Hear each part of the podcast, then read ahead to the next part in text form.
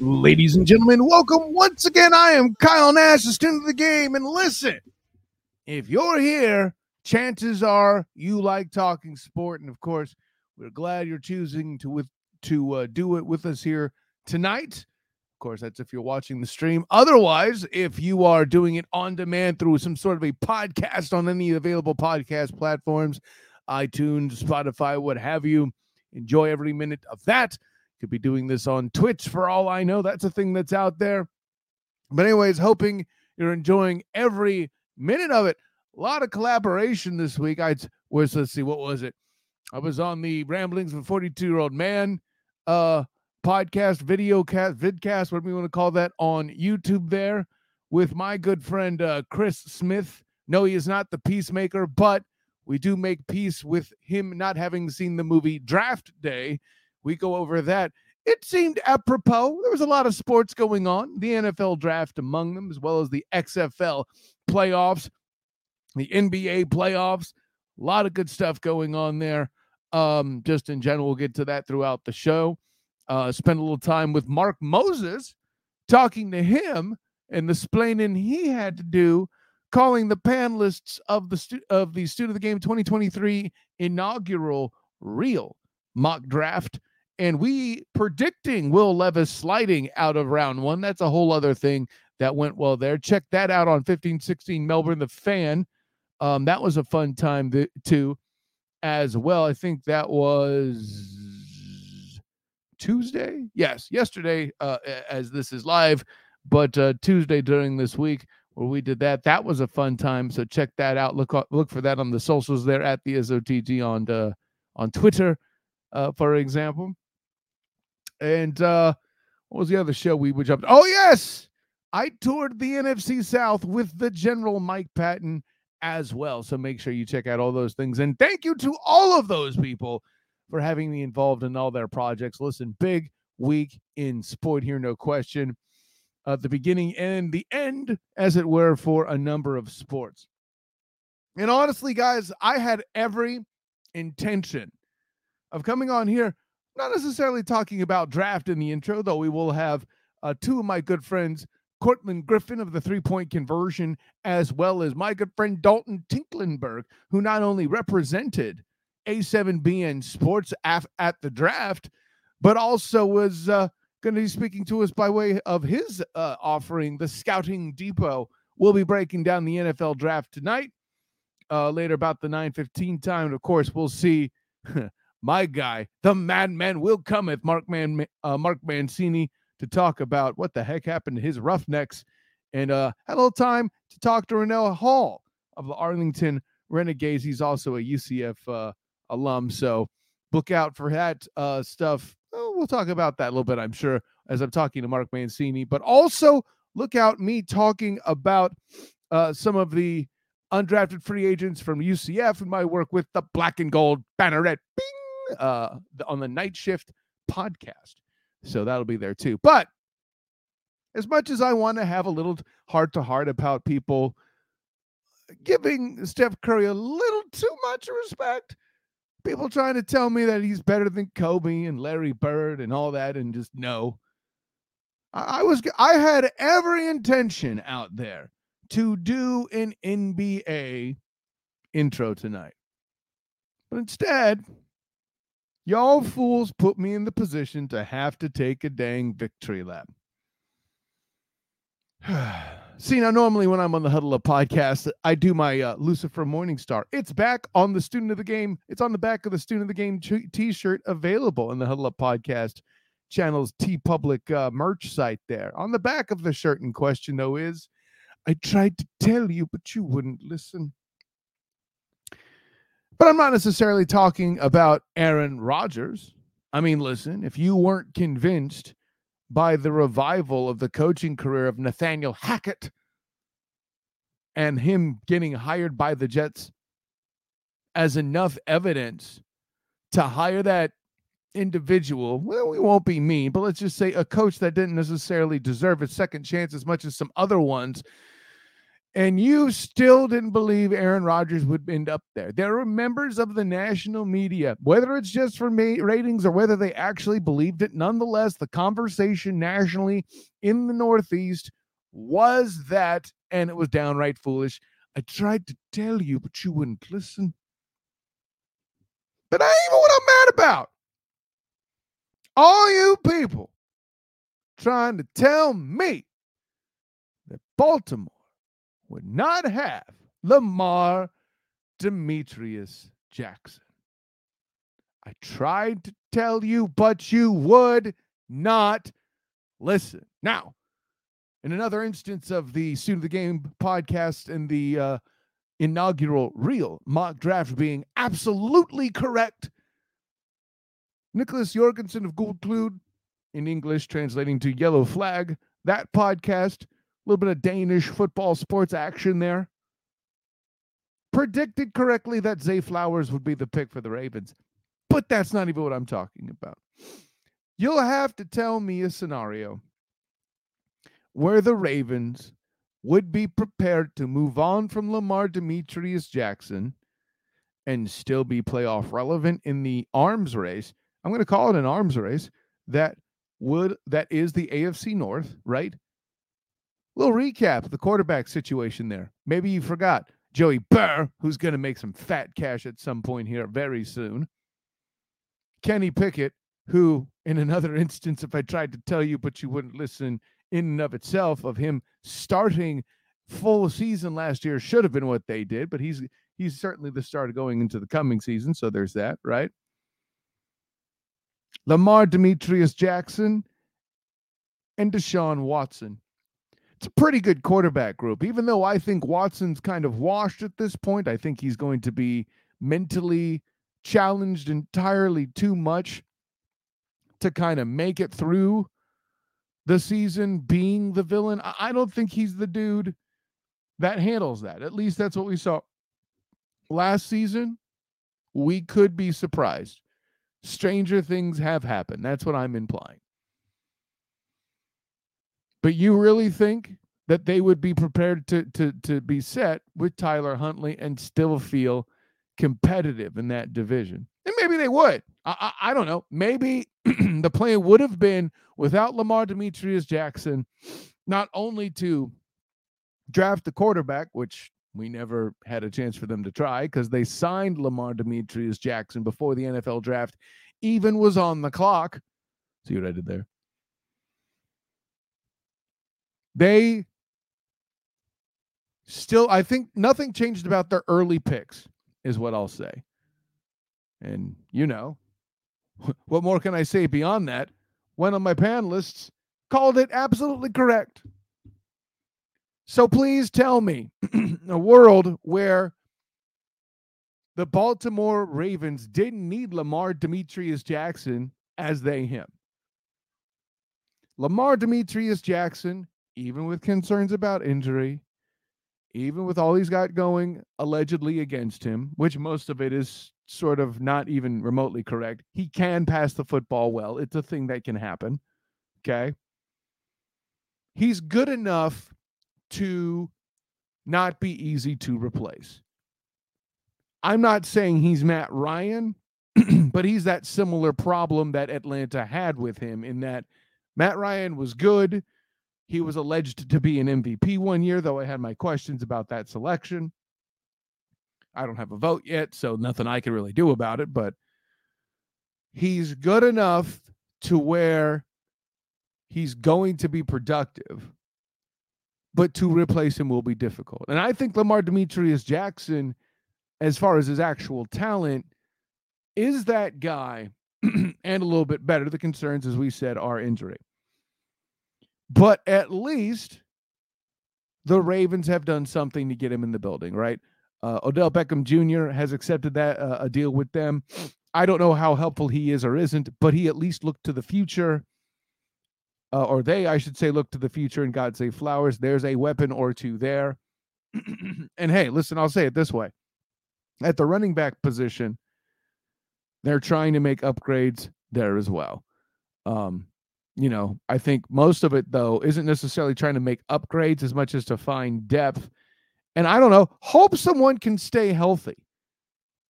Hashtag hashtag uh, J.K. Dobbins and company there, right? And even as his own agent, by the way, he secures a deal based on Jalen Hurts' contract. Not alike exactly, but they're similar levels of guaranteed money, which, oh, by the way, I think Lamar Demetrius Jackson was never seen as a negative asset the same way that Jalen Hurts was shortly into his rookie year, right? That's with the Eagles. He was seen as being a complete disaster by the Eagle public. Now, we here on the student of the game tried to tell you, but you wouldn't listen if you were in Philadelphia, that he isn't a problem. And that as things got better, he too would. I mean, I didn't see the Super Bowl coming. I didn't see an MVP caliber performance in the Super Bowl by Jalen Hurts, not just running well, but throwing for over 300 bleeding yards. Did not see that coming. But there we are. And certainly that's a factor in Jalen Hurts getting paid the fat cheddar that he did. And I ain't even mad at it. Matter of fact, I'm not mad at it. But like I tried to tell you, the Ravens were going to try to be- get the best deal they could. This is a high marquee, uh, a top five quarterback in the eyes of many. Maybe not everybody agrees. I'm sure somebody's throwing tomatoes at the screen as if I'm saying he's top five. To be honest, I haven't done my top five quarterback work and evaluation for the coming season because, frankly, too many guys we didn't know where they were. Right? Aaron Charlotte Rodgers moving to the Jets and where he was playing was a factor in the analysis of who's the top quarterbacks of 2023. And the return of Lamar Demetrius Jackson was also a factor. Since we're just now establishing those as things, I think it's time to kind of talk about that. And oh, by the way, some starters just got brought into the league, right? I'm firing off an AR 15 on that one in Indianapolis. Anthony Richardson, I believe, will start sooner than later. And CJ Stroud, believe it or not, I'm not even picking him to be the worst quarterback in his division, even if he does start day one as a rookie. So I'm in that position where I see a lot of stuff. We got a lot of stuff that's now starting to come into focus. People, if people want to start giving me their way too soon power rankings now, I might look at them because the draft is actually finished and we could do a little bit of analysis. And that's going to come tonight at 9:15. We have Dalton Tinklenberg and Courtlandt Griffin aboard. Two panelists, by the way, for the student game, real mock draft. So that's the thing that happened as well. But we'll talk about the draft later. Like I said, we got plenty of NBA playoffs and XFL playoffs. And of course, just in time to talk about it, the madman cometh Mark Mancini. Welcome in, brother man. Well, I'll tell you, it's always a pleasure to be on the show that's sweeping the country on hump day. I mean, I love this show, baby. You and I tearing it up across the state of Florida and beyond. Kind of a rough one for me. My Pirates are getting killed in Tampa right now. They're about to lose maybe their third in a row. Hmm. Um, and the Houston Roughnecks took one uh, this past weekend. So I was about to say the Pirates were only where your troubles began. Let's get into the XFL playoffs a little bit, man. I mean, uh, I I did my analysis. I watched the game. I have my theories. What do you think happened? I think they just, you know, took these guys for granted, and you know, they they they, they were looking past this game and maybe to face DC over there on the other side of the coin, but this is going to be a championship game. I'm going with DC in this. I think DC will take out Arlington. I don't think Arlington can match him. Yeah, and, and well, and I'll say this: I think you're partially right. Right, the Roughnecks all year have always been basing their success on defense, and the defense. It's not that they did bad, but Luis Perez, a guy who was quarterbacking the second worst team in the league by way of record, right?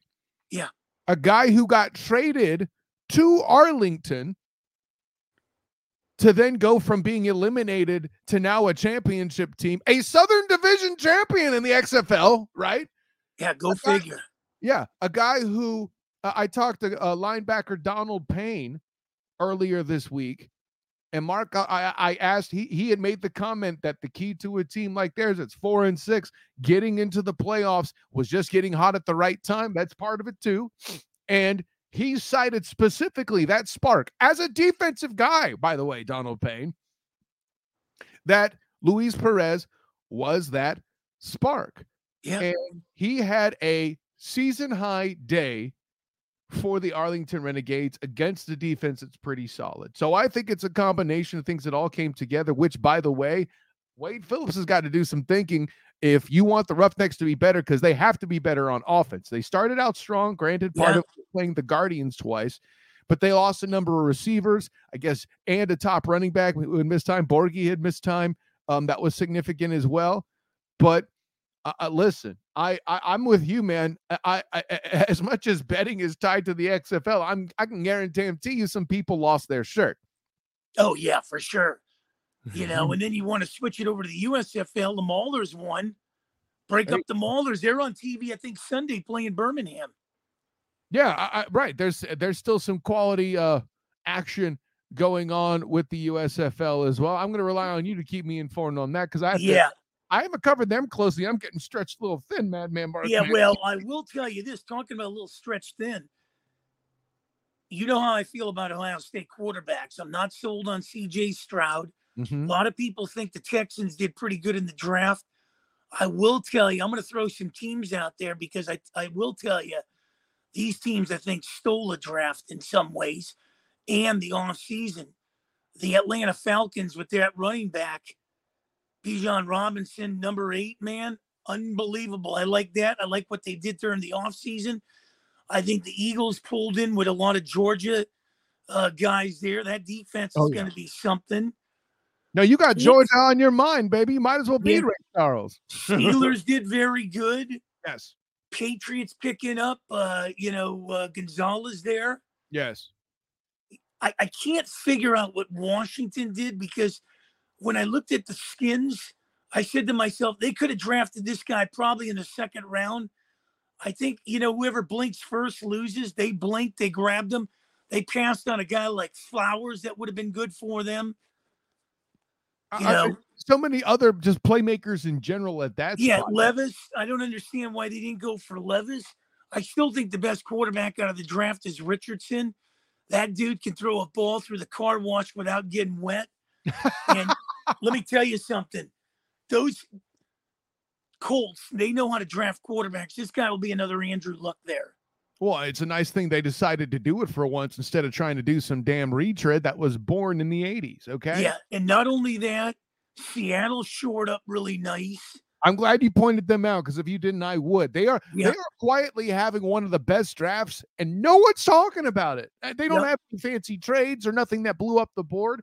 They just handled places where they had holes, and they did it with guys that fell to them. Them having gotten Jaxon Smith-Njigba at the pick that they did. This is a top 10 guy. They got him 20. Mark. Yeah. It's a big And and not only that, the the Rams, as much as I hate the Rams, getting Stetson Bennett, I like that.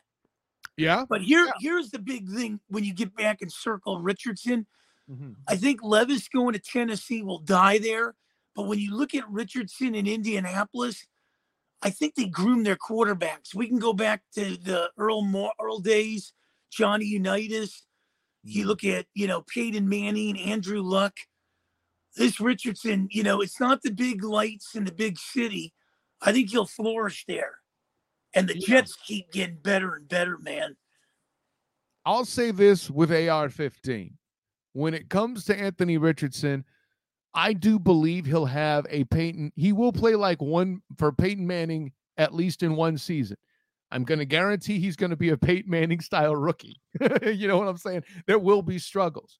But by the way, Mark Mancini, there was another guy in recent history that had a similar rookie year to Peyton Williams Manning. Do you know who that is? Let me throw some uh. sunshine on it for you. He plays in Jacksonville and came out the second year once being rid of the worst coaching job of all time. Mark Brunell, Not Brunel, Blake, sir. Blake No, Bortles. No, I'm talking about Trevor Lawrence and how good he's looked as a second year player with having Peyton Manning style numbers as a rookie. Now he's ascending. National media is worshiping the temple that is Trevor Lawrence. Nick Wright on FS1 is wearing a blonde wig to pay him tribute, where this time, two years ago, oh man, I think he's bust.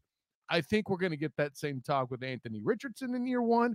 And I think he's going to turn heads around just the same way. And by the way, all right here in the AFC South, where I'll be watching very closely. Well, that's that's the war. And not only that, what the Packers were doing, I couldn't figure that out. I know those Iowa kids you know, why would you draft on the defensive end side instead of getting the O line to protect Love? Great question. I, I did not love their first round pick. See what I did there? Um, yeah. but um, you know, or or the very obvious. Hey, how about some damn weapons? How about that? Yeah, yeah. couldn't couldn't quite figure that out. You know, everybody's talking about the Bears drafting well, but you know they let the Eagles move up and and and, and you know secure Carter there. I, you know, I'll say this. I'm not mad at the Bears doing that. They understand that they are a group under construction. They understand that they are somebody that has a lot of work and they need to not only supplement Justin Fields, they need to account for the departure of Khalil Mack on their defense, right? Which, by the way, as much as people talk trash on them parting with Khalil Mack, it had to be done, folks. You saw production for Justin Fields very interestingly increase after they got the, a few extra weapons by shipping him. I know correlation is not causation, Mark Mancini, but I don't think it's just a coincidence either. You know what I'm saying? Yeah. So, no, you, yeah. You. But, but you know that that was the thing. I can't believe Stetson Bennett fell in the Rams' lap. You know the Redskins could have drafted one of these guys. You know uh, Levis, Flowers. I mean, I just don't understand what they were doing with that Mississippi State kid. That's about 110 pounds dripping wet. If if I'll be honest with you, if if the Red Tails, sorry, Commanders had gone Will Levis, I would not have been mad. I think kind of like Kenny Pickett last year. I had Malik Willis as a higher prospect, but uh, for every for every team except for two, I think one of them was the Pittsburgh Steelers. I think in this case, the quarterback situation is so desperate with your Washington team, uh, Mark, that uh, Sam Howell, really? This is what we're doing, Sam Howell? Come on, guys. Like I wanted, I at one point, as ridiculous as I thought it was, when EJ Christian tried to tell me he thought they were a playoff team, and they were as close as they are, hearing them go double down on Sam Howell kills me. I feel better about them starting Jacoby Brissett than Sam Howell, if I'm honest with you, Mark. And, and but yeah, I'm with you. Will Levis would an excellent opportunity for them, certainly over the corner that they got. I think he's a fine player. I just think he was drafted too high. Christian was still on the board. Joey Porter, uh, or Christian Gonzalez was still on the board. Joey Porter Jr. was still on the board. Who ended up falling in the second round? Go Steelers not only do you sell a butt ton of merchandise there, you got a pretty good guy that fits your uh, style of play, man. He's he's a yeah. kind of steel curtain style, uh, you know, cornerback in my mind. Right, right, right, right. No, no doubt about it. You're exactly right, and that's the way you look at it. The Chargers did really well. Texas yeah. Tech wide receiver. Uh, Herbert's going to have a lot of targets. Yeah, they're, they're going to look like Air Coryell. I think the Chargers, when you look at them, you know, like Danielle was saying, they didn't really have a game plan, but it kind of fell in their lap. Right, right. Well, and, and, and remember, during this past season, depth was an issue, right? They had a number right. of injuries, uh, including Herbert himself for a time. Uh, we're still damn competitive during that time. But people are like, oh, well, the Jags beat them. Remember when the Jags beat them? They were decimated. They're, for all intents and purposes, all of their major skill players were either injured or missing or were missing by the end of the game. And now that they have Quentin Johnston for that depth, people are might be worried that he'll get worried uh, or get worried, get lost in the shuffle there because they have all those weapons like you're talking about, Mark. But I like having that depth, especially when you have younger guys who are athletes who are very easy to underestimate, almost kind of like uh, you know, the Arlington Renegades. Am I right? Right. Uh, yeah. Yeah. You know, and you got that going. I I, I like you pointing out Quentin Johnston is a good pick. I agree with you. I yeah, I I, I really I couldn't figure out what the Raiders were doing. Did you? Can the do the Raiders know what the hell they're doing? I mean, this is Josh McDaniel. Of course they're struggling. I you know. I, no, I, I really didn't know. I, I mean, the Lions with Gibbs coming falling in their lap. That was a good one. The Campbell pickup looked good. See, first of all, let, let me let me help let me get through that real quick. I loved the Jack Campbell pick. I am not fond of the Gibbs pick. With all again, you had all these excellent corners, you had quality edge rush. Um, Jalen Carter was off the board by then, but I get it. You know, or yeah, wait, why didn't you go? Why didn't you go after Gonzalez? for example, yes, Yeah. you get it. But uh, Yeah. I mean, I I get that. I get that Gibbs is a weapon, and I get he's in that ilk with Zach Charbonnet and um, Tyjae Spears from Tulane, who were all guys that went later. Even Bijan Robinson, which, by the way, as much as people bang on that pick, Mark Mancini, I loved that pick because if Oh, you're going to yeah. try to sell me as Desmond Ridder as your quarterback, which I'm not sold, by the way, he needs as many weapons as possible. And in the Falcons' defense and every other pick, they addressed the rest of the holes that they really had. I feel like they had a good draft and they did what a lot of teams should do. They got a playmaker, they got a guy that was best available, which is what you're supposed to do in the higher round. So I'm with you, by the way, on Bijan Robinson. That all being said, I don't know that that was Detroit's move. Their pass defense was quite terrible. So and yeah, Charbonnet was uh, a good pickup by Seattle.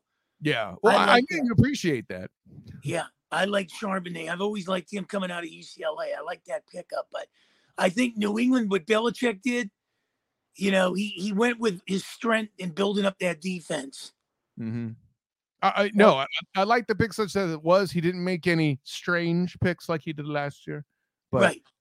Let me move to the NBA though with you real quick, Mark, because uh, got a little movement there. You're your Lakers did some stuff, man. Yeah, they got a limited they got a limited offense out here, but you rely on LeBron and you know, one day you, you know, Anthony Davis looks like Wilt Chamberlain. The next day he looks like Mike Smrek. You know, hey, so you never know what you're going to get. You ne- you don't know what you're going to get with him. It's a limited offense, and they did what they had to do: go into uh, Oakland and split, and then uh, you know try to roll them you know back here, and we'll see how it goes. It's going to be a tougher animal to conquer. I got the Warriors coming out of this one. Um, I can't believe my Bucks went home. You know, know. I- I- a lot of people are talking about that, but can we please remember that Giannis is hurt for most Yeah. of the series here, right? Like that's what it is. Well, and that and, you know, and, and the problem in the NBA, they don't reseed. What what should have happened? It would should have been Boston and Miami, Philly and New York, but they don't reseed. So Miami and New York becomes another cage fight, a la Joe Frazier, Muhammad Ali, last man standing over there. But I will tell you, I got Philly to win this uh, East. I got Philly to come out of the East. I mean, Uh, I I'm had Milwaukee. I had Milwaukee and Cleveland and Philly. I got one team standing in Philly. I had Sacramento, Golden State, who played each other, and the Clippers. I got one team standing in the West. Yeah, even even with Embiid missing time as much as he has, I feel like he's been a factor. Um, or excuse, excuse me, that the Philly has been a factor, uh, nonetheless. And I have to be honest, like the Nuggets and Suns out west, neither of them really scare me. Um, I, I- frankly, I got the Nuggets taking that series because I just don't trust the Suns yet. But I, I, I have to tell you, I'm, I'm gonna say this: whoever wins that Warriors Lakers series is currently my favorite to rep the West in the finals. What say you about that, bud? Yeah, I think you're right. The Nuggets, Suns, I don't watch it. Jokic is a regular season guy, Mhm. and I'm glad I'm, I called and I figured Embiid would win this thing finally, finishing like a bridesmaid for two years, but Yeah, right. he deserved it. And you know, now Harden hitting it. Philly Boston reminds me of the old days with Bird McHale and Andrew Toney and Mo Cheeks and all those guys. So this is going to be a good series. Mo Cheeks, you're throwing it back on that one. I Yeah. like it. That's that's And then, uh, hey, look at look at hockey, the Bruins. I mean, when was the last time you see the Bucks in the NBA and the Bruins? I think the Bruins shot their wad in the regular season. Wouldn't be the first time we've seen that happen. You right know, and, and I and I, I I pretty much called it. Mhm. I thought, that, you know, I split in the East, kind of looked at the West and kind of thought, okay, I had Vegas coming out. I had the Dallas and Seattle. So I went three and one in the West. The only lost over there was Edmonton taking out the Kings, but I still got Dallas and Toronto for that uh, Stanley Cup. How cool is Toronto, the- Toronto's physical, man. Oh yeah, how cool is it that the Seattle Kraken are a factor? Yeah. I, I, I don't know who had those, but I figured they'd give Colorado a run and take them out, and they did. And now Yeah, they're but- trying to do it with Dallas. It's kind of like the Vegas run. it's nice to see Seattle release the Kraken. And yeah. I know I'm not the only one who's made that joke, but it had to be done, Mark Mancini. That's what we do on Yeah. this. Yeah, no doubt about it. I mean, they uh, it's amazing what they're doing, and you know they got big guys, man, that throw a lot of hits there. That's No, no that's the thing. Out hit your opponent, clear the puck, and let your goalie see the uh, in Grubauer or something else. Yeah, clear the way, clear the clear clear the way, like you say. Try to get as many one on one. Well, I played goalie, and I know how it is. You know, you, Hmm. you, you know, we stop that first shot. The defense is going to clear the mess out. Darn right. Hey, I I played. I know it's I'm in Florida. I played floor hockey. I was the goalie. I know exactly what you're talking about. Yeah, Listen, for a large dude, I was pretty damn flexible, Mark Mancini. yeah, and that's what you do. You know, your goals. My goals against the first year was a 1.9, 19 goals in 10 games. Second year, it was it was like a beach ball. I don't even want to think about it. It must have been in the sixes. I mean, listen, for me, I But was your defense is important. I was playing with a bunch of musicians, buddy. So like as the goalie, I'd be the sweatiest guy at the end of the game. It's all saying. Mark Mancini, anything else you want to touch on before we wrap it up with you for tonight? Well, it's nice to see baseballs in high uh, propriety. You know, look at the Dodgers just swept a six game homestand. I can't believe it. I mean, hey, you know, they they're gonna win things, and then like you like to call them, they'll be a bridesmaid again. It's a thing that happens with Yeah, the yeah, yeah, they- I don't. I don't think they'll hold it up. I think once San Diego starts to get hot, we're going to find out in these next nine games. The Dodgers head to San Diego, then they go to Milwaukee, and then they come back home and play San Diego. So we'll find out in these next nine games what they're made out of. You know, it's interesting now. Um, if I'm looking at guys like Muncy or hitting a grand slam to win a game today, you got to bust Yeah. that guy inside, man. Can't let him extend those arms. That's how he gets up over the fence. Yeah, So definitely. I can't wait till next week, brother. Me neither, man. Hey, listen, it's always fun to have you in. I appreciate you coming in. And before we get uh Courtlandt Griffin out the virtual green room there, tell the world where you could be found, my guy. XM 203, Sirius 217, WWDB AM 860 out of Philly with Sal and Marianne. Uh, the Pittsburgh Pirate Podcast, the San Francisco Giant Podcast. We'll find out how the food was in Mexico City when we talk with Alex Berg on Friday. Right on. and this right great on. show and everybody else's, man. I love you, man. And don't forget about moving the chains before you come in to see me with our yeah, girl. yes, Danielle exactly. Orsino. With Danielle Orsino. Right on, man. Hey, listen, I don't know if you saw it yet, but the Kelsey Nicole, uh, Nel- Kelsey Nicole Nelson episode was great in its own right. So I would encourage you to check that out as well, my friend. I will, my friend. I love you dearly, and I like you very much every week for the olive branch. Looking forward to it, my guy. We'll catch you later. Have a blessed one. and the madman goeth Mark Mancini. Always a good time. But listen, as much as he's going to talk about draft, and he'll do that just a minute, I'm going to take the court with Courtlandt Griffin of the doing, three-point conversion. What's going on?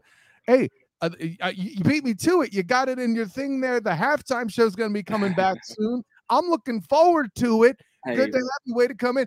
Fla- flash in your Seattle Kraken cap. I'm gonna, I'm gonna tip the glass for that one, my hey, So- I, I, I, I'm I'm growing to love those guys more and more, man. I bought this hat uh, to go with a pair of shoes that I own um, before I, I'd even really um, looked at who the Kraken were. I'm a Predators fan by heart, uh, but Mhm.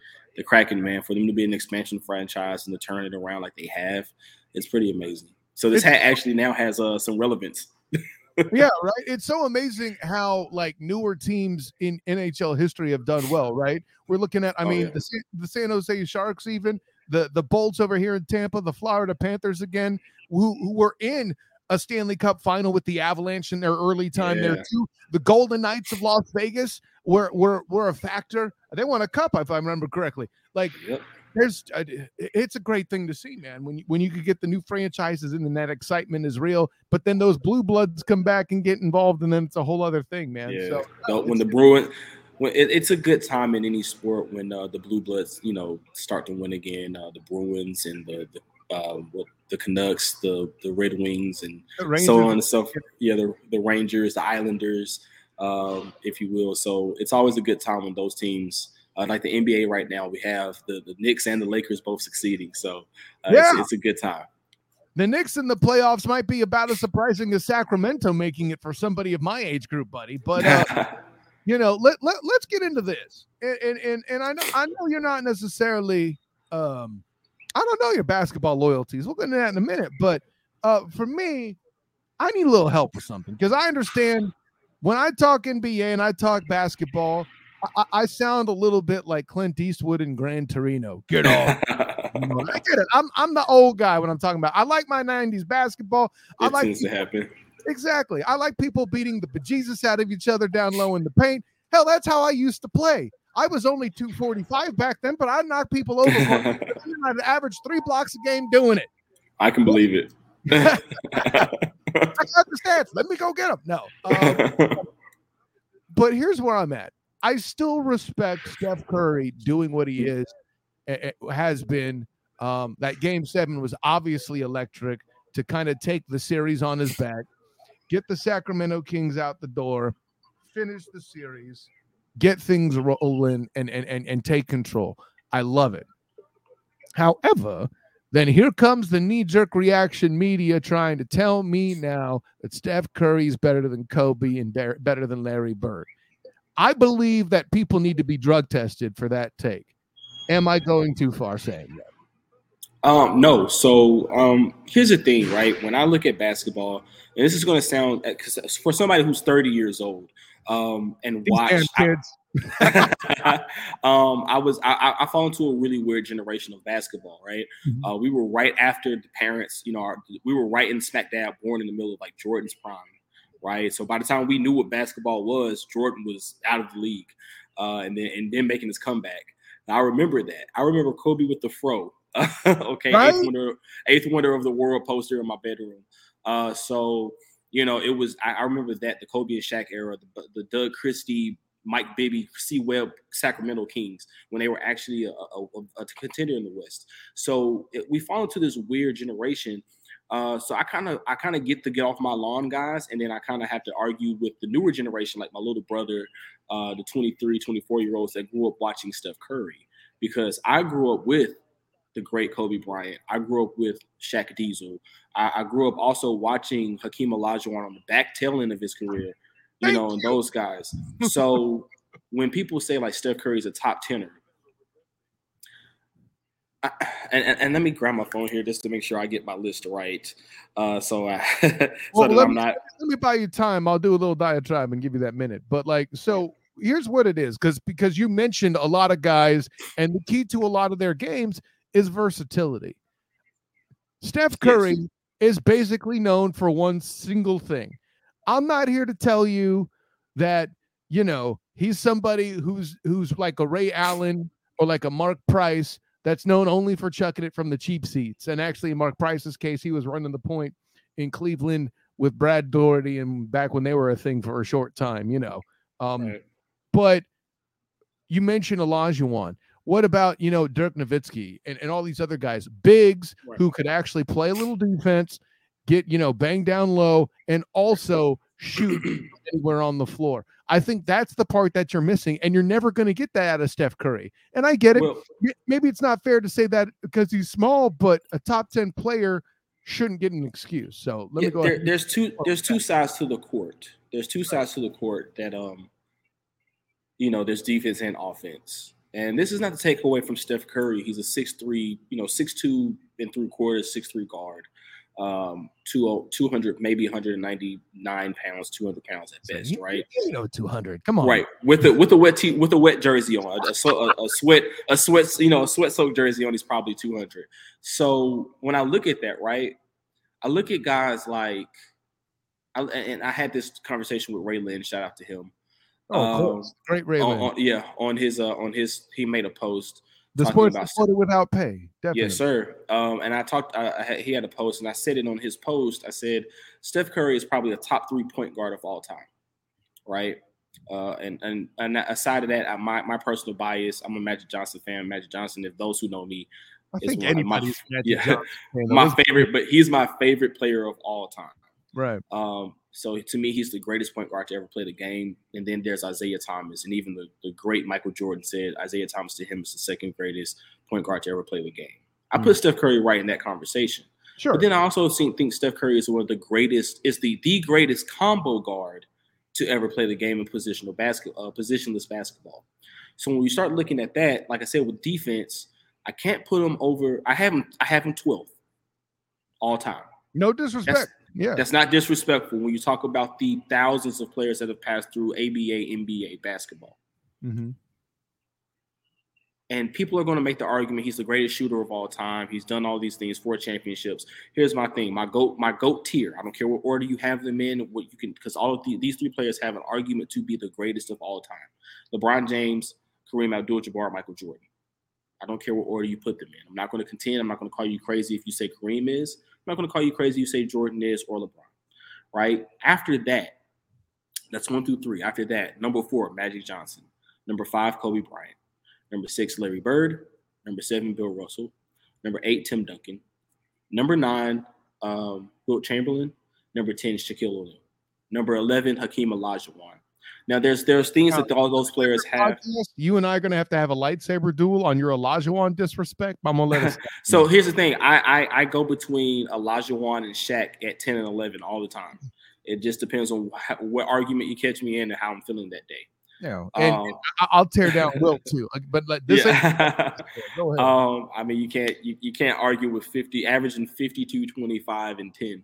Uh, it's kind of well, or nine. I'm sorry, he didn't average a triple double. If, if Shaq didn't, if, if Shaq didn't have a three seconds rule, he'd have done that and more, buddy. And I'm not a oh Shaq for sure. Guy, but I digress. Yeah, for sure. But um, so when I but the difference between all of those guys and Steph Curry is Steph Curry offers you again otherworldly scoring and three point shooting on one side, and then he gives up just as many points as he as he can score. Right? Shaq was a Shaq was a great defender when he was in shape and healthy. Yeah. Hakeem Olajuwon, I think, is tied for the most all. No, he's no, he's not even close. I think he's like second or third all time for all defensive teams.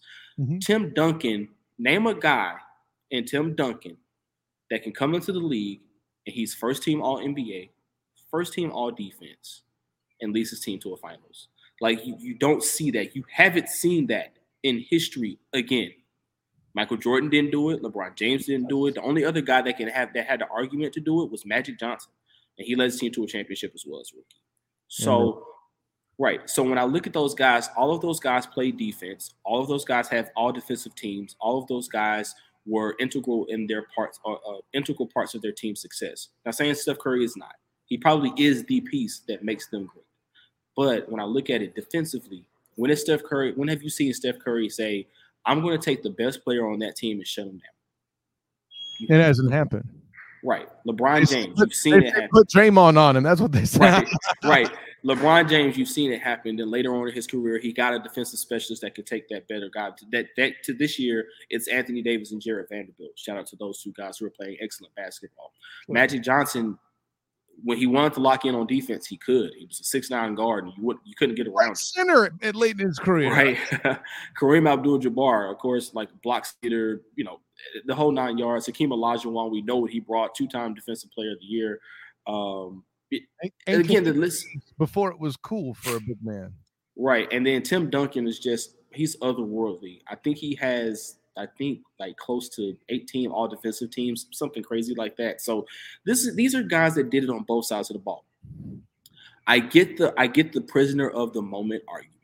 Yes. I I, I get the relevant argument, right? You as, as, media people, Kyle, you and you and uh, our jobs are that we revolve around the headline. What's the what's the big draw? What's going to get us the viewership? What's going to get guys to read our articles, right?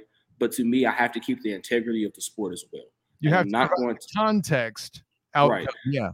I'm not going to say Steph Curry is top 10 when I have 11 guys ahead of him that I've seen play. And then there's guys even in that top 15, right, that you can argue can be in that 12 spot. Kevin Durant to me is the 15th greatest player of all time. And the only reason I say this is because he played with Steph Curry to get his two championships.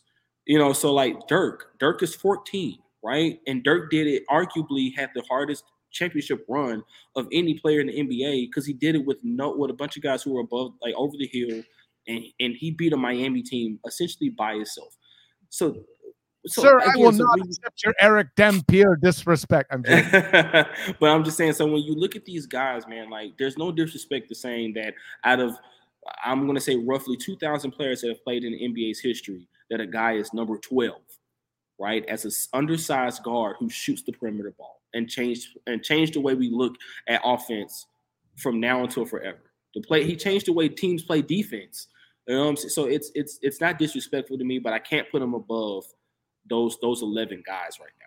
Fair enough. That yeah, I, I appreciate the the the validation, and if I was wrong, I'm sure you would tell me there too. Uh, I might dunk on you, but hey, it's the fact. but listen, it's draft time. Let's get the last of the draft panel in. Let's bring in my guy, Dalton Tinklenberg of the Scouting Depot. Pretty spiffy backdrop, Chief. I like it. Oh, um, oh, thanks. thanks for coming in, man. Um, Cool. So now that I listen, now that I have uh, my draft guys in, my draft experts, if you will, uh, I'm not wearing my commissioner tie, but it is right here, so I can play the role of you guys again as members of the Student of the Game Real Mock Draft Committee. Um, let's get right to it, uh, and I'm going to throw this one you, to you first, Dalton. Um, it's funny. It came up on the Huddle Up podcast recording I did last night. Bing. Um, Anthony Richardson and and that pickup for the Colts. I know we're, you know, the, the the hope is that you and I will do some work with the Colts here this season. I got to lead with a Colts question for you. Um do you feel like that that was a single pick that was good for the Colts or do you feel like the Colts overall had a pretty good draft? I really like the draft. Uh, Josh Downs in what the third round was a huge steal for them. Um, right, I'm not going to try I got to get it after the Titans fan in the room. I'm sorry. I'm not going to try to pronounce his name, but the uh, defensive lineman out of Northwestern, mm-hmm. that was mm-hmm. another big pick. Um, I had him going a heck of a lot higher than I think he went in the fourth or fifth round. He went fifth, yeah. Fifth, yeah, fifth, fifth round. round. Yeah, yeah. Um, so yeah, I mean, I thought overall their draft was huge. Uh, shout out to us because Will Levis didn't get picked in our uh, real mock draft and sitting in the uh, press conference room before the Colts made the pick, there was a large number of uh, media members. Like, oh, it's got to be Levis here. It's got to be Levis. So, kind of big shock when he wasn't picked at four. For, uh, some of the people. Tell them, but they wouldn't listen. Dalton Tinklenberg. Hey, I mean, you know, we hit we hit on that at least. Well, we hit on that, and also want the record to show. I needed it. I need to. I still need to DM him about it too. But he picked uh Nicholas Jorgensen picked um, Zay Flowers right on the yes. nose for the Ravens. Yeah. Um, so good for him on that. Um, Court, let me take take it here to you. Uh, uh, uh, I, I I know the the obvious thing to do is to ask the Titans question, but I'm gonna sit on that because you and I already talked about on uh, turning the AFC South. You know, we have heard that already. We'll get to it a little later, I'm sure, in this conversation. But um, for me, I, am kind of curious, and Dalton, I'll pass it to you after this. Who who do you think had a good uh, who do you think had a good draft that we aren't talking about yet, right? Because obviously the Texans and the Eagles, you know, Howie Roseman doing his thing again. Um, there's a lot of talk about the Steelers having a pretty good draft, especially picking up uh, Joey Porter Jr. after the Jags screwed that all up, letting him fall. I said it, and um, you know we're hearing about those teams as as winners overall. Who's kind of somebody that had a sneaky good draft in your mind, Courtlandt? Um, I, I don't know if it's sneaky, but I just don't think it's getting enough love uh, in the media. Uh, the it's Carolina Panthers. I'll take that answer. Yeah, uh, the Carolina Panthers had a heck of a draft um, because we've seen so many teams bomb the first overall pick, make the questionable overall, you know, first overall pick, and then don't do anything to complement that. Right? The Jacksonville Jaguars last year, a lot of people felt like, wow, you take Travon Walker over Aidan Hutchinson. Wow, what a you know what a pick, right? And not saying Travon Walker was a bad pick at all, because uh, he, he panned out pretty well. Uh, I would say Devin him. Lloyd was a bit more of a risk. yes, but when you look at the Carolina Panthers, right? Uh, you got your quarterback of the future, which they've been they've been clamoring for since the uh, since Cam Newton left. Um, then you you you help him out by getting Jonathan Mingo, who a lot of people felt like was going to be a third round pick, and he ended up being going going right where I had him graded, which was the second round. Mm-hmm. He goes at the top, like near the top of the second round, which I was hoping he fell to the Titans, but of course we uh we we decided not to wait for him to hit the floor, and we we shot for the ceiling and got Will Levis. But uh, then then you you do bet then you go and get Oregon standout uh, DJ Johnson. Then you also get uh, you also get Jammie Robinson, and I want to tell you guys, I want to like all the viewers, if you don't know who Jammie Robinson out of Florida State is, he's a dog. He, he, he has he has nothing but like dog in his heart. Uh, undersized guy can play safety, can play you know slot corner, can play outside. Uh, I think with some time and development. But this is a guy who's hungry. He, he's a turnover machine. He's not afraid to stick his head in there, and he's willing to work. Uh, this was a guy who was at an Airbnb in in Charlotte, right during the draft, and and the fans got the pick. They knew he was staying there because he was training there, and uh, they came over and, and handed him a, a, pair of Carolina Panthers hat when he got drafted. That's so funny. Yeah, so this is a guy who who's who's going to live and breathe Carolina Panthers, and then of course getting the guard Chandler Zavala, who was a second round, who had a second round grade, and you get him, uh, you get him at pick number sixty two, right? So this is they they had a draft that's not being talked about, and I think it's because they had the number one overall pick. But to me, that that draft is is great. It's going to pan out for them. Um, these are guys that all have uh, great grades, uh, and and it should revamp this this franchise who needed a refresh. And well, and I think part of it too, Courtlandt, is is that they're still getting made fun of. I know I've had some things to say about it, not necessarily being critical of their trade, with the Bears, but there is a chance that they get fleeced. And if you have the same faith in Ohio State quarterbacks that I do, um, which is not very much, um, then you feel like that the the Panthers are really at risk. That being said, I don't think CJ Stroud is in the same vein as some of these other Ohio State cats that we've seen in the past. So you know, I, will say I, I, like his chances of success better than some other Ohio State guys in the past. But that's what I think it is. To your point, I think there's still so much focus on on the Panthers. Clearly, air quotes, losing that draft we really can't answer that question yet. The Panthers paid the price of admission to go up to the first round to get a franchise guy, and I believe they have that. Um, part of it is Ohio. me. Oh, go ahead. Ohio State fans are still claiming uh, Joe Burrow, so it's you know it's it's, it's uh, a struggle. It's a struggle to be an Ohio State quarterback fan.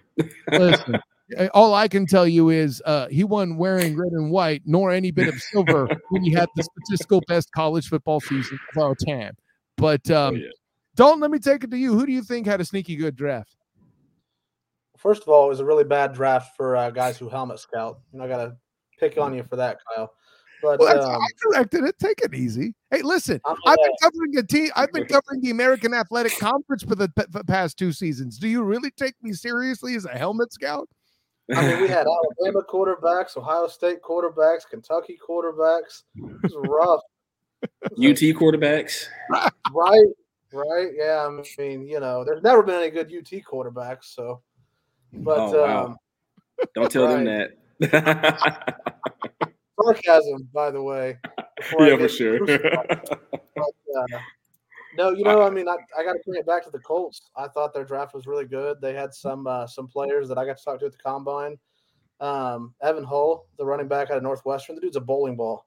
You know, um, I was actually talking. Do what? That's a good shape for a running back. It is, you know, very uh, very intelligent player. Unless you are Eddie Lacy.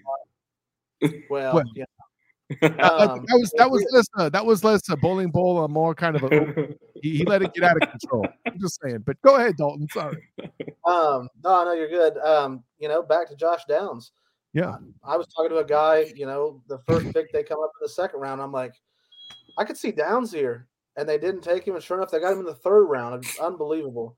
Um, I really like the Seahawks. You know, first two picks.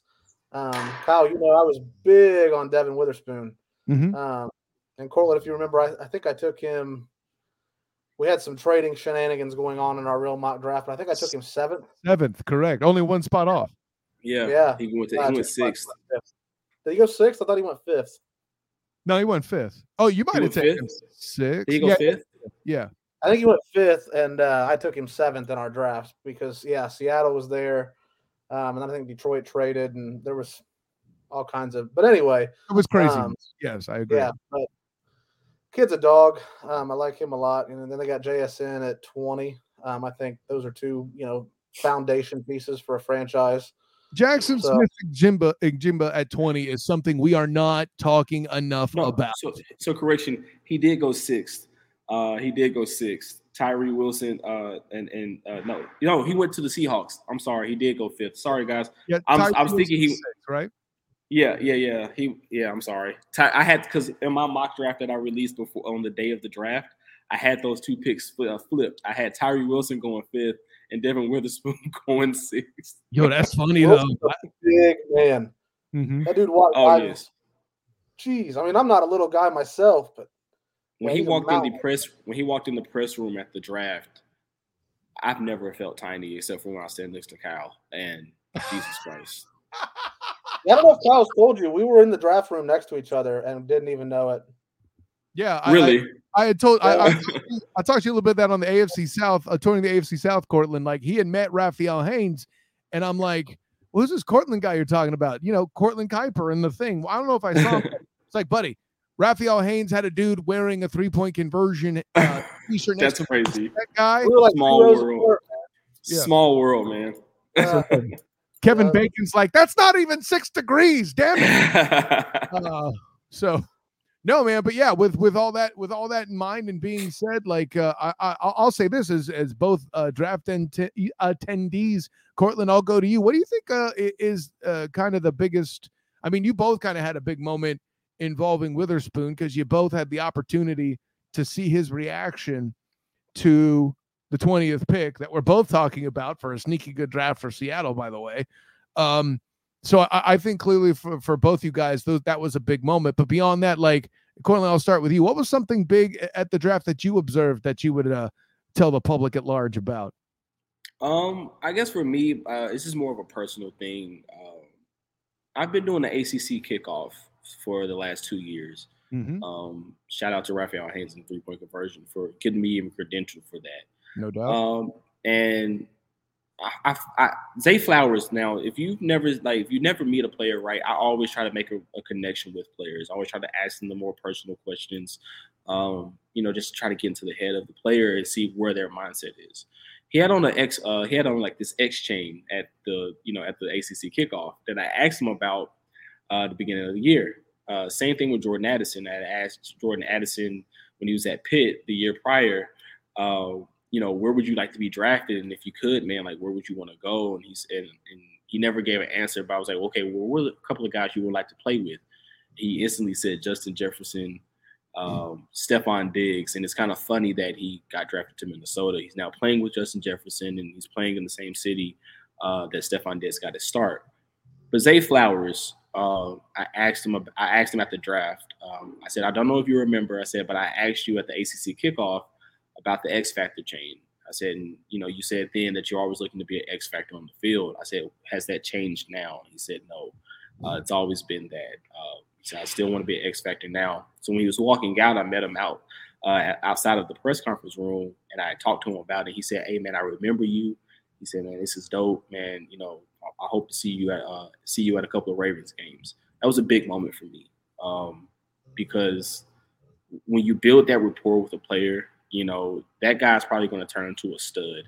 And, and now I have, I, I kind of want to feel like I have an inside track of like, you know, of that guy. So uh, that was a big moment for me. Just to know that like, I made a connection with a player, and he remembered my question and he remembered my face. And so now, you know, uh, hopefully I can go to Maryland and uh, catch a couple of Ravens games uh, Oh, on the on Zay Flowers ticket. I was say maybe at some point we can get you in there. But um, yeah, listen, Dalton, what about you? What what experience uh, was worth sharing with the public that you aren't seeing out there in general?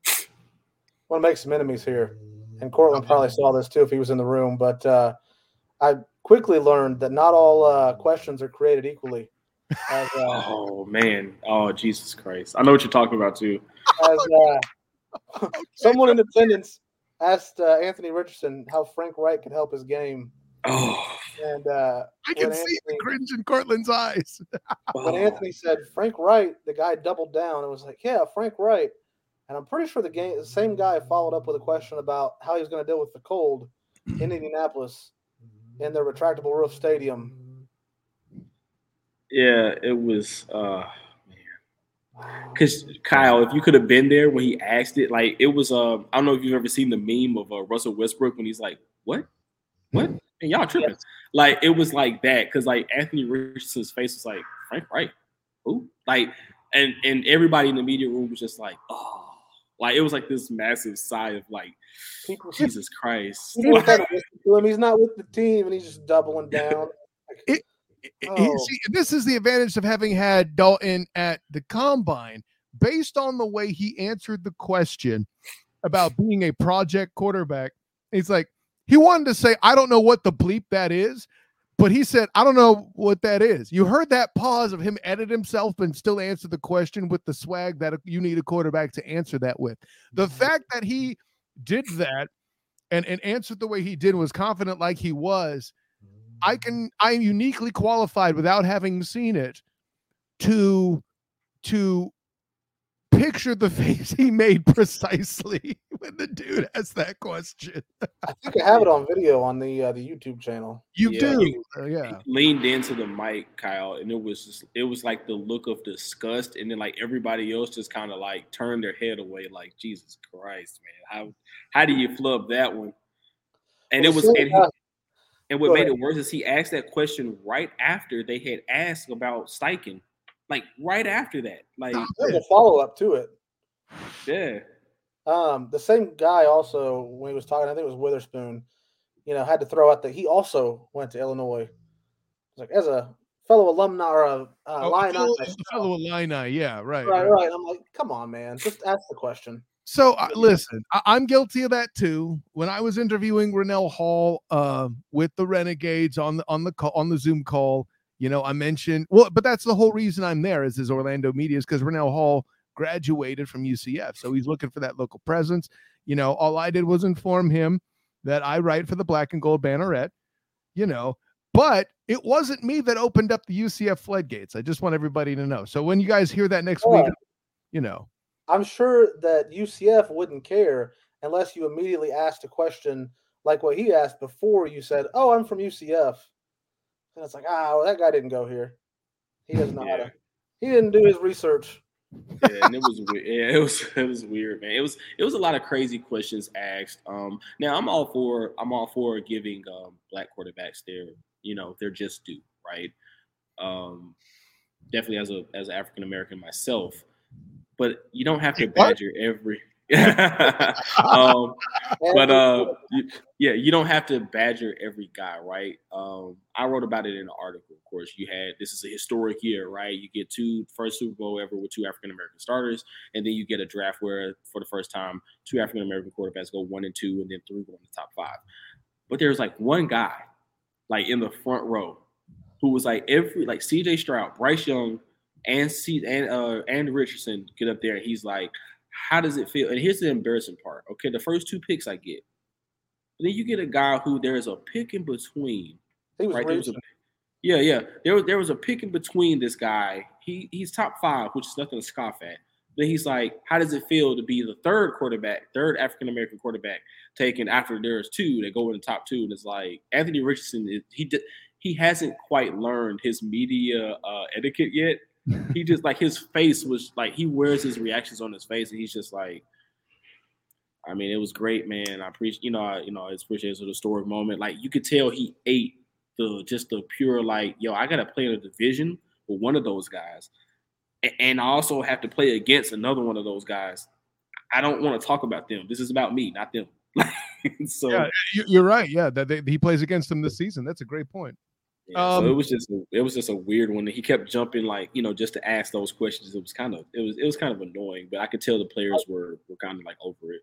By the way, young say- man, where, where where would we find that article? Come on, pimp your stuff for us. Oh us. yeah, the the the, third, the three point conversion. Y'all, I thought we were going. Um, the number three, not the word three. Read this guy's ass. He's good. Damn. Go ahead, Dalton. I will say, uh, Colts fans are going through it. Speaking of Anthony Richardson right now, because there's a large portion of the fan base it's like we should have took Levis, even though, he fell, even though he fell another what 28 picks after ours. He should have Yeah. been our guy at four. Stop, stop it. Well, and we you all know, if, know we wanted Levis. you know what? If he comes out and has and has a Peyton Manning style rookie lear- year, like I kind of think he will, those dudes are going to be chirping all year too. We should have Well, gotten Levis. I hope he doesn't have a Peyton Manning rookie style year because I believe Manning threw 26 or 28 interceptions his rookie year and went 3 and 13. Well, the only thing Look. that'll be different is no, I don't think y'all gonna be that bad. Uh, the only thing that would be different is there's no way Peyton Williams Manning will have as many rushing yards as Anthony Richardson does. Yeah. Peyton was But a here's the burner. great thing. Talk about Stop wheels. Here's the great thing, right? Um, so the AFC South now has three, four, quarterbacks now. I was hoping within the- Go for it. Yeah, within the next, I would say six years, could all be top 15ers, in my opinion. I mean, I talked about Will Levis. I much maligned Will Levis, but now he's a Titan, so I kind of got to give him a chance. Um, when I looked at, I had to go back and actually look at his tape, right? Um, when he was he was in the heavy healthy last year, which I didn't know. He played with a bum shoulder and a bum toe all last year. But the the year the year prior to that, um, Atlanta did. I mean, Atlanta, Kentucky didn't have a lot of talent. He got one of his receivers drafted. Okay, like and who's been complete nobody in the league. So when when you talk about the guy, I, I like the way Dalton just like sips his coke and it's just like it's Levis. But but you know when I look at the guy, he's he he can be Ryan Tannehill 2.0.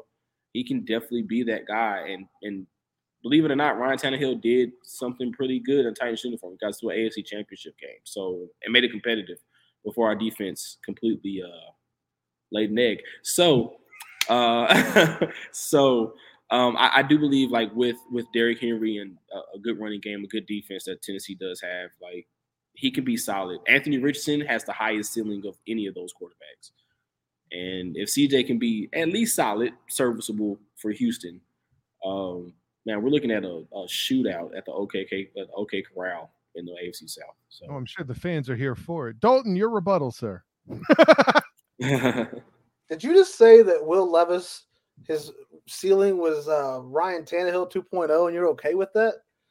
Like, Well, yeah, I mean, that's as good as it gets. years, you know? you need to sign us. You can sell used cars, man. It ain't great, but he could be a hoopty. No, hold on. no. See, I'm going to step in and give Ryan Tannehill this much love. Okay, he wasn't the problem in Miami, and there's a reason they won playoff games with him. Okay, it's because they finally he finally got an offensive line that protected him well. That being said, I think I think he has a similar problem at this point in his career to Carson Wentz. I really think and and I hope I'm wrong, and and I I, I hope um he overcomes this, and yet somehow, with all due respect, Courtlandt, I don't see him in the AFC Championship game, but um because I want to go to that MFR if I can. I don't think the Jags will, but if it happens, I, I didn't see him winning the South either. I don't either. I digress. but oh yeah, you got the Texans or something. Anyway, no, but Will Levis, um, being Ryan Tannehill esque, Ryan Tannehill is isn't something in the middle of his career to sneeze at. He was a top 15 quarterback at that time, and his his prowess did kind of drop to your point, Dalton. You know, the the whole if if he doesn't throw three picks, the Titans win that game. I don't mean to get Courtlandt started, but that that pivoted. Um, why you holding up before, buddy? What I get wrong? Because he threw four. Is it four? Ryan Tannehill 2.0, baby. Woo! saying, obviously we're talking about him at his prime, buddy. Take it easy. Listen, Hey, Brad Johnson and uh, Trent Dilfer both won Super Bowls, if I'm not mistaken. So, Brad Johnson didn't throw as many picks as Dilfer did. Get your numbers right on that, brother. well, I mean, I guess it's possible, you know, if everyone else on the team pulls him. Dilfer only, Dilfer only scored. They won a game literally by scoring a single touchdown that wasn't Trent Dilfer's. Like they won a game with Trent Dilfer scoring, uh, throwing for double digit yards. So that's, that's horrible. I mean, hey, you know, people forget when the Colts won their Super Bowl in 06, they beat the Ravens like 15 to 6, and it was all field goals, whole game. Now you tell me That's because the Ravens are a brutal group on the defense. Yeah, they were still. Yeah, they were still solid. Out if you defense. told me that Manning was going to win a playoff game and there were no touchdowns scored, like, oof, that's rough with the Colts. But I mean, hey, I guess it's possible. Hey, look, you Adam know- Vinatieri. Adam, there's a reason why Adam Vinatieri has a gold jacket. Okay. Well, Oh, yeah. that, that's the Vanderjagt dander era, though, isn't it? No, No, okay. I, no. I forget where that where that line of demarcation is because your headset down. You go wash your mouth out. Yeah, What- that's that's when Adam Vinatieri was doubling between New England and uh and Indianapolis. wait, we, we Come don't like that year. Vanderjagt. What happened? Yeah. Do what? We don't like Vanderjagt. I'm confused. I No, Vanderjagt's hated in Indianapolis. I didn't Yeah, know. same that. like same like Al Del Greco in, in Tennessee. He No, kicked that it I what, did wide, wide right, wide left against the Steelers, lost in the game. and then I do remember that. And then got liquored up and ran his mouth about Dungy and Manning. And, And uh, there's okay, no, I, I remember I remember Peyton Manning calling him an idiot kicker and all that Yeah. in relation to that, but I didn't think they still remembered it. Okay, cool. oh yeah, yeah. There were like I'm not going to repeat them on the show. But there were some jokes going around about Vanderjagt. I mean, it was. Yeah, you won't see any Vanderjagt jerseys like you do McAfee jerseys, and uh, Oh wow. yeah, I'll leave that at that. I, I think Um, McAfee is probably top two love one of the top two love players in Indianapolis. You know what's crazy? The Colts have this really. I'm getting off topic, but I got to tell you this: the Colts have this really weird tradition of punters, uh, because the guy before McAfee was Hunter Smith. Oh, he He was was- crazy. He was in a band, Yeah. like a whole band. He was a singer. And you get McAfee, and then I'm not sure. I couldn't even tell you who their punter is now. It was Sanchez, but then I don't know if he's still there or not. Off the top of my head, Yeah, it was uh yeah. Yeah, yeah. It was saw- Rigoberto, wasn't it? yeah, Rigoberto Sanchez, and then they signed Locke for a while, and I think they cut him like coming out of preseason. See, And It's kind of funny how the Colts and like Titans have like these really weird um special teams guys that are like rock stars. Like Ryan Stonehouse, right, is an amazing guy. I met him in person. He's an amazing guy, like flowing locks of like golden brown gorgeousness that's coming out of his scalp. It's amazing. Like Yeah, I got two questions for you. I'm hijacking Kyle here. Yeah, well, uh, see, But, I uh, just I'm just wondering how Courtlandt Griffin's going to make it through a game watching uh, Trevor Lawrence play at this rate. uh we're not talking about sunshine, man. I got two questions for you, Courtlandt. First of all, you guys gonna start selling mayonnaise coffee? at, yeah, uh, yeah, that's uh that's gonna be a star a local Starbucks uh delicacy. I love it. Uh, second of all, I know you were big on Jordan Addison. You see his interview when he got drafted, and like rather than like I'm ready to go win, I'm ready to like Yeah. be a, you know, he's like I'm ready to get paid. Let's go get paid. Yeah, yeah. What- no, what did you think of that? That I'm man knows what he wants. Yeah, Hey, well, uh, what I think of when I think of it is when you leave a school, and this is uh, this is one of the things that go around in like media conversations, right? And it was the effect a couple of years ago. It was the effect of NIL on professional contracts, There he is. Tell him. and now we're seeing it because we're seeing now like we're going to see it more in the WNBA. I know we're not talking WNBA, but we're going to see it more on that side than we are going to see in like professional sports, like men's sports. As Uh, a quick those- aside, Courtlandt, like everything you see in the transfer portal in college sports was happening in all the other sports except football before this too. So NIL being injected into that. Listen to somebody who covers women's basketball in college. It's part of the black and gold banner at bing. Um, you know, by the way, watch Destiny Thomas sometime. She's at Georgia now, which makes me sad because she trans she's transferring. But watch watch that. Listen, she's got talent. She's, yo, she's good. She's good. you know Destiny Thomas. Yeah. I I, watch I watch women's sports for sure. I'm a No, no, but like just how much better she's gotten. I don't want to go too far Yeah. down that track, but yeah, Destiny Thomas, I'm a big fan. Um, but getting back to it, like the NIL is spot on, um, hundred percent. So yeah, go ahead and continue. I'm yeah. sorry. So yeah, I was just gonna say like in the WNBA, they'll like I think uh, Angel Reese and Flau'jae uh, Johnson are now making more money. Uh, they would if they took their NIL deals to the W, they would be the number one and two highest paid players in the WNBA right now. Uh, so like that just says a lot. But then like when I look at you go from Pittsburgh, he he transferred from Pittsburgh to UCL uh to USC. I'm sorry, I, I don't know why I wanted to make him a UCLA Bruin, uh, but USC, uh, and he accepted a 1.3 million dollar NIL deal. To me, he's going to come in and say, "I want to get paid." Why? Because my rookie contract, I'm going to make less money on my rookie contract than I was making in school. Like, I, you know, so like it's it's one of those things now where I think in about two or three years, you're going to see the NBA, like the NFL, probably renegotiate uh, how they, you know, subsidize rookie contracts. That's a good point. Um, maybe. Let me add this to that, Dalton. Um, I'll put it this way. I was present. My first credentialed college bowl game was the Citrus Bowl. In 1942. Oh wow. Get out. no. Wait, why am I saying that? I have the mute button. No. Uh, but was it wasn't 1942, but rather 2016. Um, it was Ed Orgeron Hmm. and LSU with Lamar Demetrius Jackson and Bobby Petrino in Louisville, right? Part of the questioning, or no, excuse me, it was the next year. Um, you know, it wasn't uh, 1946 Jack Wagon because that's where I met you. Was this game and Leonard Fournette was the big headline. I've been around a long time. He's he's sitting out. This is a calamity, a catastrophe, a moral transgression, a cacophony. Crazy, Was that the game Derrius Guice come in and played real well? my man. Yeah. Um, so actually, technically, Derrius Guice came in and played well in both those back-to-back matchups uh, with Notre Dame and LSU at the Citrus Bowl. Whole other question, but all that to say, five years later, in the same bowl game with the oldest active college football coach, Kirk Ferentz of Iowa, and you know he's facing Kentucky. I asked him, I asked him the question five years ago in this room. We're talking about ah Leonard Fournette, woo! I worded it more professionally, obviously, and now it's commonplace.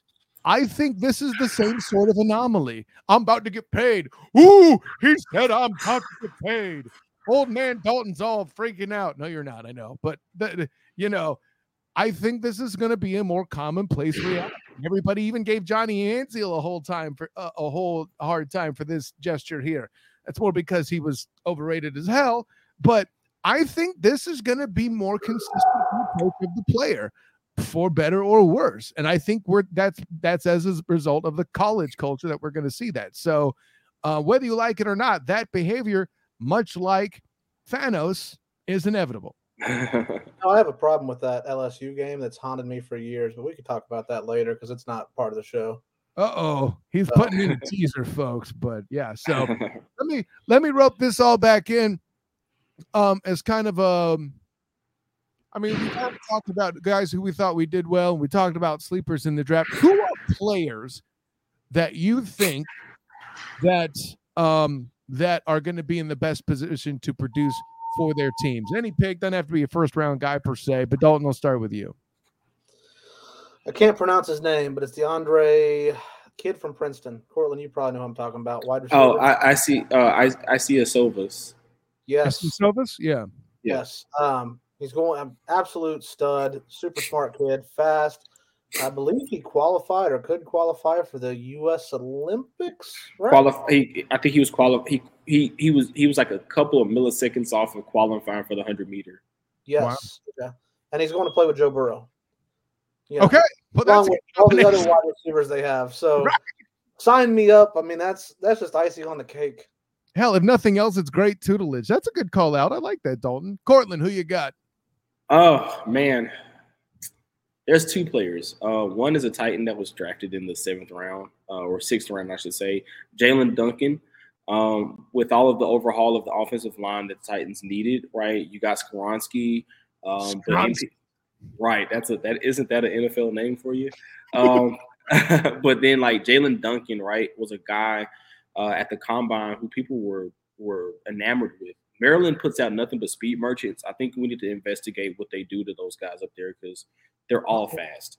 Right. Uh, they're all fast as, as all, all get out. Uh, he ran like a four eight two uh, at the combine, hand timed, and then you, you get him now. He he injures his ankle, uh, rolls his ankle on his second attempt, uh, and for some reason he fell down boards as a guy with a second round grade. I think with the Titans, you you plug him in next to Skoronski, um, and you solidify that offensive line now with two young bookends for the next I don't know decade. Um, that to me is solid, and then. Hey, Xavier Hutchinson, man. Um, Like the that. Texans, the, the Texans took him in the fourth round, uh, I think, or fourth. It was like the late rounds. Regardless, I thought he was going to fall to the Titans. He didn't. He was one of the guys that I felt like was on the board, and I was like, Jesus Christ, if we can get this guy six foot two, two hundred and ten pounds, and he runs every route in the route tree, solid hands. He's been a captain. uh, for Iowa State, just a really good player, and uh, they got him. I think with Metchie coming just now coming back, you got Tank Dell.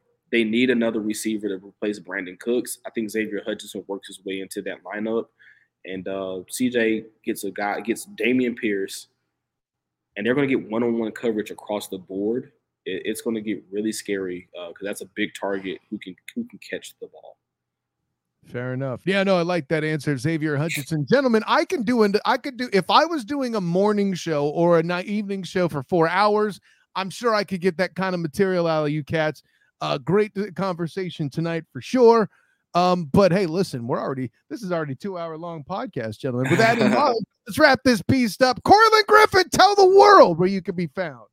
Um, you can find me on Twitter at DC Griffey, uh, also on Instagram at DC Griffey. Um, you can check out the Devon Witherspoon reaction. It is now at 1,500 views since draft weekend. That is amazing. That is my most viewed post on either one of those platforms. Um, I'm very excited about it. Um, also, find my articles. Um, I have the draft grades, first round draft grades coming out on the three point conversion. That's the uh, number three point conversion dot com. So you can find those articles there. I got the Titans draft grades uh, and recap, and also I have an article coming out soon called 7-Eleven and why the Titans may not be in a rush to sign a receiver. Uh, go check that out if you're a Titans fan or just want to know what's going on with the Titans receiver. I uh, mean, uh, other than, genuinely curious. um, and other than that, man, you can always find me on the studio on the game whenever he invites me. My man, Courtlandt Griffin. By the way, veteran Super Bowl coverage, man. Uh, Courtlandt Griffin with the three point conversion, always a privilege. But then my guy, Dalton Tinklenberg, tell the world where you can be found. Uh, I'm on Twitter at DT underscore NFL scouting. Uh, you can find me on TikTok at the Scouting Depot. I also have the Witherspoon reaction, and it's got a couple of views. Um, and then uh, on YouTube at the Scouting Depot, getting ready to uh, start posting 2024 NFL draft cut ups. So the grind never stops, guys. I got about way, as a side 48 quarterbacks ready to go in the next month. So 48 quarterbacks. As a side note, you can find the full video, including a very fun video Photoshop for the real mock draft. So you could see how good or bad we did in the actual event itself over there on the Scouting Depot YouTube page, among other things. So, yeah, gentlemen, an honor, joy, and privilege having you both. Of course, Thanks to everybody for checking in. Thank you to the madman Mark Mancini chopping up a little bit of XFL playoffs and NBA action as well. Thank you to the three point conversions, Courtlandt Griffin, for all the cool stuff he did and helping validate my uh uh how you say Steph Curry analysis. And of course, my man Dalton Tinklenberg for driving his ass eight hours over to the draft to make that happen and and get there for uh, excellent coverage uh, and absolutely killing it, and then having to turn around and drive back to close on a house. Damn it, man! Oh uh, wow! Congratulations, man. oh, thanks, man. So you know, talent and devotion to the craft like no other, um, or a few others, I should say. Um, that's why it's cool, cool to have you guys, guys like you on because I know you guys busted, and thank you for doing so for your material on the show course, I'm Kyle Nash, a student of the game. You can find me on Twitter at the SOTG. Find me on Instagram as the same, the SOTG. Find me on Facebook as a student of the game. Check out my writings for well, if you're looking to see what happened in the regular season, the XFL, there was plenty of that in the three point conversion at three point conversion.com. The word three, not the number three. And of course, check out my work with the black and gold banneret. The night shift podcast will be dropping here, I believe, tomorrow, where I talk about the UDFAs. Uh, that would be undrafted free agents that UCF has put out there and where they've landed in some pro spots. Very intriguing stuff uh, with that. And of course, check out my work with A7BN Sports. You see a lot of stuff out there from this guy who drove eight hours. Crazy. Um, got some video material in. Uh, thanks again to uh, bring in Anthony Richardson right on site. By the way, uh, uh, Dalton Tinklenberg, we were able to feature that on Friday morning on the show as part of the sports element of Captain and Company in the morning. So thank you for that. Uh, uh, production as well. And hey, Dra- Jags coverage coming soon with the arrival of Sam Jackson and Divaad Wilson, both UCF graduates there too. So I uh, hope to be on top of that and have some material from them sooner than later. But listen, an honor, joy, and privilege for all who checked in. But until next time, everyone, class dismissed.